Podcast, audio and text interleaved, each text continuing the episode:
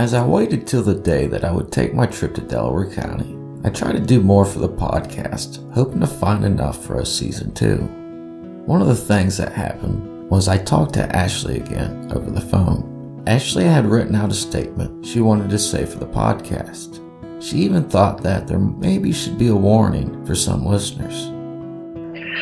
Okay, um, the first thing is that um, people are really hot and cold about this topic. And so I just want to make sure that there's some sort of warning to people about what we're going to talk about because they might not want to listen to it. This rock, and I looked to my right, and there was at least 50 skeletal remains and a huge vertebrae. I didn't see a head, but there was so many, I couldn't leave it without calling them. Listen to that now on this episode of Just in Case You Forgot, Season 2, Delaware County. Why here? We, we don't know.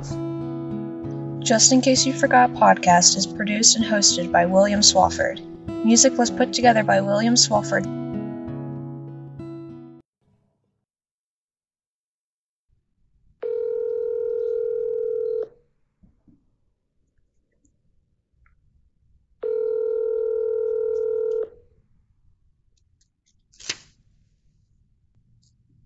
Ashley.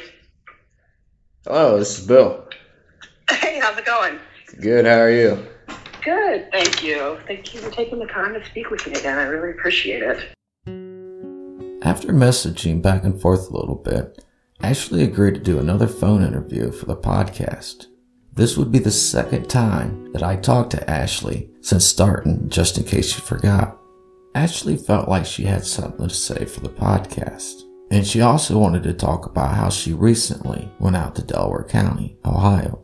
Before we got to what she wanted to say, we also talked about meeting up with Detective Bessinger in Delaware County. You just get a real sense of like, it's just, it's so weird. It's so weird. I mean, I, I get he's from that area, but it's, it feels random, but it's probably not. I was surprised to hear that Ashley had never met Detective Bessinger. Um, so yeah, so just keep me posted on that. Um, that'll, that'll be interesting to kind of hear what he has to say. I haven't met him in person. Yeah, I've only um, we just started reaching out to him really in November when when Paula and I started kind of getting back into this and getting these social pages set up.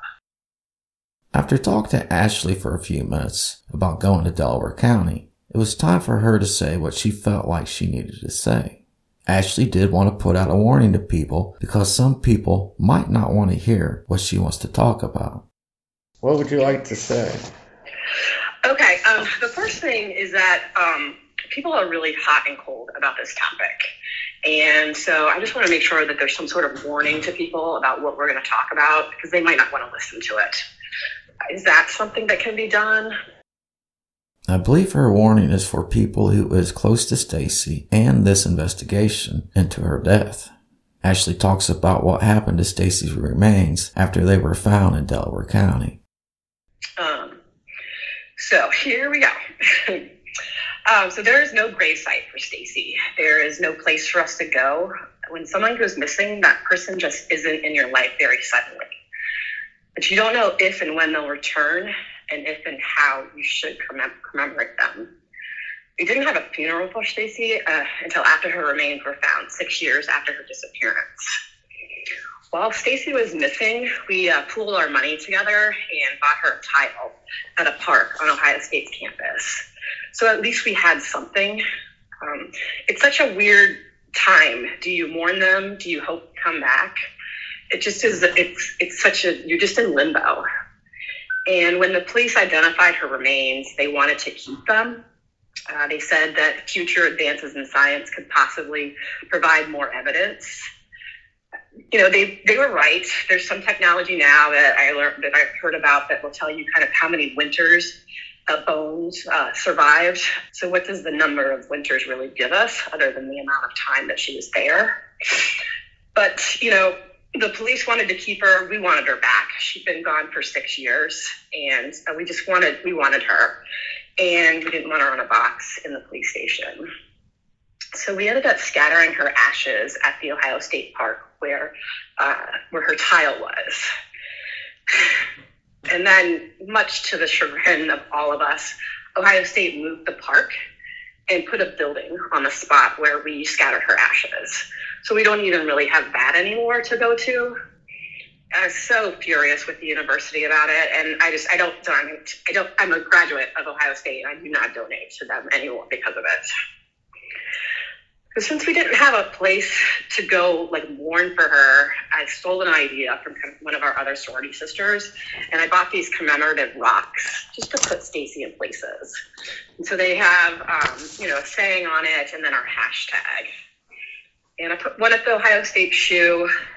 I haven't gone to see if it's still there, but I also um, put some in other places on Ohio State's campus that mean something to her and our sorority. And then on the 25th anniversary of her disappearance, some of her sorority sisters and I went to Chicago. And Stacey had always wanted to live in Chicago. That was like her dream. And so we, we ended up putting one up there right along the river, uh, right along the river, geez, the lake. Um, and, uh, you know, that felt right. And then we also put one at her apartment, kind of where she was taken. So I recently went to check up on that and it had been moved and turned over but it was still there and I got it turned around. So I wanted to put one in Delaware County where her remains were found. I had always been intrigued by that area. I was shocked to hear that a building now stands in the spot of the park where Stacey's ashes were scattered. Always a little bit scary going up there um, I've driven up there several times over the years thinking I'll recognize the spot where the police car is parked in the 2004 like news article when they found her and there's the police cars there and you can see the tarp up and you can see the people. Um, you know, it, it, it seems like a very distinct spot, but I never saw it and it's 30 miles north of her apartment. I never went that far. For Columbus, like to take her from here in Columbus up there, it's it's really far north. I went up uh, in November, right when we started this, uh, based on an explanation of the location from the. There was a, a, an article done by Ohio State's campus newspaper, The Lantern, and it's called "Frozen in Time." And at that point, the the detective identified the location as at 37 and 257. So right along there, there's a, a tributary of the, the Scioto River. And I knew I wasn't in the right spot because where the cars, where the police cars parked in the 2004 article, there is a, uh, a cement block in front of it. And there's like a cable leading out of that cement block to, I don't know if it's a telephone pole, but that wasn't where at 37 and 257 where I was kind of walking around. But when I was there in November, I could feel her. I could feel her saying, You are here. You finally came. You made it. And it was this, it was the strangest thing. Um, but I, you know, and people are going to think that's weird and that's fine. But I, you know, I could feel her. But I still, still knew that that wasn't the location. So I did further research on, um, on the different descriptions of the locations where she was found in the various articles that I have. And um, I found the location. It was five miles north of where I was in November. And I did this a couple of weeks ago. I, I just felt the need to go up there. I had a, a Sunday that was open, and I just went up there. And as soon as I saw it, I knew it was in the right spot the cement block in front of the police car is completely overgrown, but it's still there and it still has that cable coming out of it. And you can kind of see the little parking spot where that police car is in front of the tarp and people and kind of the tarp was obviously covering where her remains were. Um, so my cousin lives up near near where where Stacey was found. When I showed her the location, she said there was no way he wasn't familiar with the area. The strip he picked off of Ohio State Route 257 is perfect. You know you're entering Thompson Township in Delaware County because there's a sign off to the right. There's a graveyard on the right.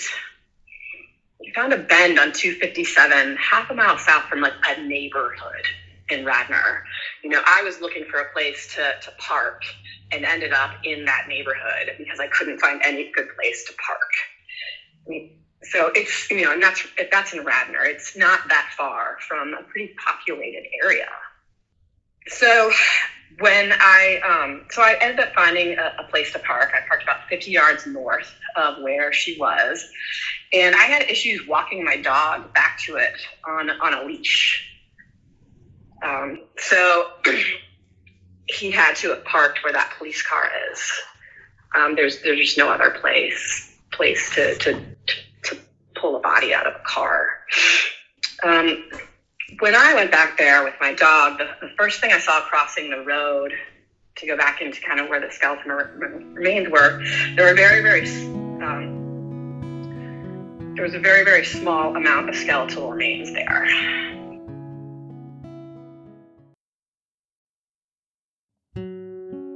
Ashley just said as she was walking back to where Stacey was found that she had seen a small amount of bones. And I know it was a long shot that any part of it was Stacey's, but because I was there, I just I felt the need to send a text a text to the detective. Um, they were probably animal along there, but I just I felt the need to say something. I do believe they were animal bones.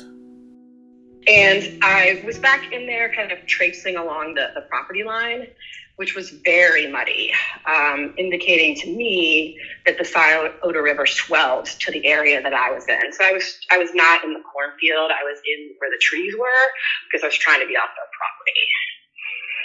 And I was, uh, you know, looking. I went pretty far back in there. I was really looking for a good place to leave this commemorative rock there, and I was thinking the whole time I was back in there, I could not find a place to leave it. I was like, if I leave one here, the river's just going to swell and take it. Which at that point occurred to me was probably his thought too, and why 70% of her remains were found. He put her right outside of the river swell line. It's very distinct between that cornfield and the swell line. And, you know, it was you know, I, thinking the same thing as him was disturbing because I was looking for a spot that the river wouldn't take it, which is probably what he thought too, is my guess. I don't obviously have any idea. So I was headed back to the road uh, with no place to, to leave this rock. And I looked to my right, and there was at least 50 skeletal remains and a huge vertebrae. I didn't see a head, but there were so many, I couldn't leave it without calling the police. So I actually ended up calling the Delaware County Sheriff's Office. And I led them back into where I was. They were kind of surprised at how far I went back into the brush, like climbing over trees, ducking under limbs. Like, it wasn't easy. You know, I searched really hard for a place to leave one of my rocks, but didn't feel it. The police were very nice, and they looked at the remains for a reasonable amount of time before telling me they belonged to a deer. Um, which then, like the huge vertebrae that I saw, made sense. So I apologize to them profusely, but the reason that I was back there and seeing, you know, just imagine a full deer, just their bones on the ground. There were so many you know, so I apologize to them, but um, I had to know that this wasn't a dumping ground for people. And as I was leaving, I asked if they knew Sergeant Bessinger, and they did. And so I gave them one of my rocks to give to him. So the rock in Delaware County is on Sergeant Bessinger's desk, and not where Stacey's killer left her. He can't go back and visit her anymore, and I wasn't going to give him something to see if he does. Ashley has a feeling she might know who might be a person of interest and believes there are other victims out there. So, um, who do I think the person of interest is? Uh, when we first started this last uh, November, I tore apart all the Tupperwares underneath my basement stairs. And you know, if you think about what's under your basement stairs, like it's it's there for a reason because you never go through it. But I'm an organized hoarder, and I had a lot of different stuff from different phases of my life. And so I was going through all of my diaries, my calendars, Ohio State address directories newspaper articles, I was really surprised at how much information I had from 25 years ago. And I started keeping a OneNote of, a, of um, a, a, timeline of every time I mentioned Stacey, whether we were at the movies or she said something at an event or those kinds of things. I was just trying to put her places and figure out how she met this guy and organize all the information I had. For those of you that don't know, OneNote is like an electronic trapper keeper with tabs and everything. And so one of my tabs in the OneNote is called Puzzle Jeff, after the current detective. It contains stuff he tells me, stuff I learned from the news, podcasters, all the random things I hear about her case that don't make sense. I put them in my Puzzle Jeff tab. And the thing about a puzzle is eventually the pieces start to come together. And once that starts to happen, you can tie things that you know back to newspaper articles, old websites that we had set up um, about three years after her disappearance, looking for information. And you can start asking your friends questions. So I have a pretty good idea of who this person is. And I know he's destroying other women, just not as bad as what he did to Stacey. I tried as hard as I could back when Stacey was taken to get attention on her case. But there are there are so there are only so many flyers and vigils that you can hold before you have to compartmentalize your life. And I'm sorry to the other women that I couldn't help them help them. But I know there are women out there that can help us now and take the power back that he took from them. So I am hoping our efforts reach someone out there who can help us now and um, or at least hear my sincere apology because I'm truly sorry for what he did to you. And I feel guilty for the pain that he's caused you.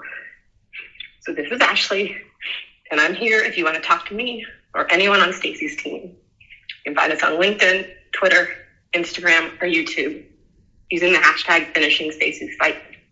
Please help us. Here's what to look forward to on Just In Case You Forgot, Season 2, Delaware County. I will talk some more with Ashley about the spot in Delaware County before taking my trip. I don't know for a fact how far off of the road that she was. I just what I can see in that picture is is all I know. I continue to look for any information that might help move this podcast forward, and I talked to one of Stacey Colbert's co-workers from AEP. I have this whole notebook notebook full of articles from the paper and um, flyers that we passed out and the stamps with her picture on it that I kept. I actually kept at my office at work for a long time, and when we got sent home for um, COVID, I brought that home with me for safekeeping. That and more is still to come on Just In Case You Forgot, Season 2, Delaware County. Why here? We, we don't know. Just In Case You Forgot podcast is produced and hosted by William Swafford. Music was put together by William Swafford.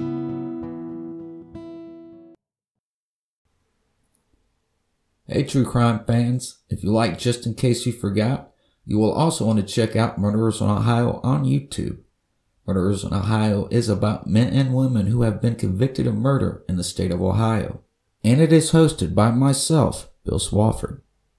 So go to Murderers in Ohio on YouTube and subscribe now.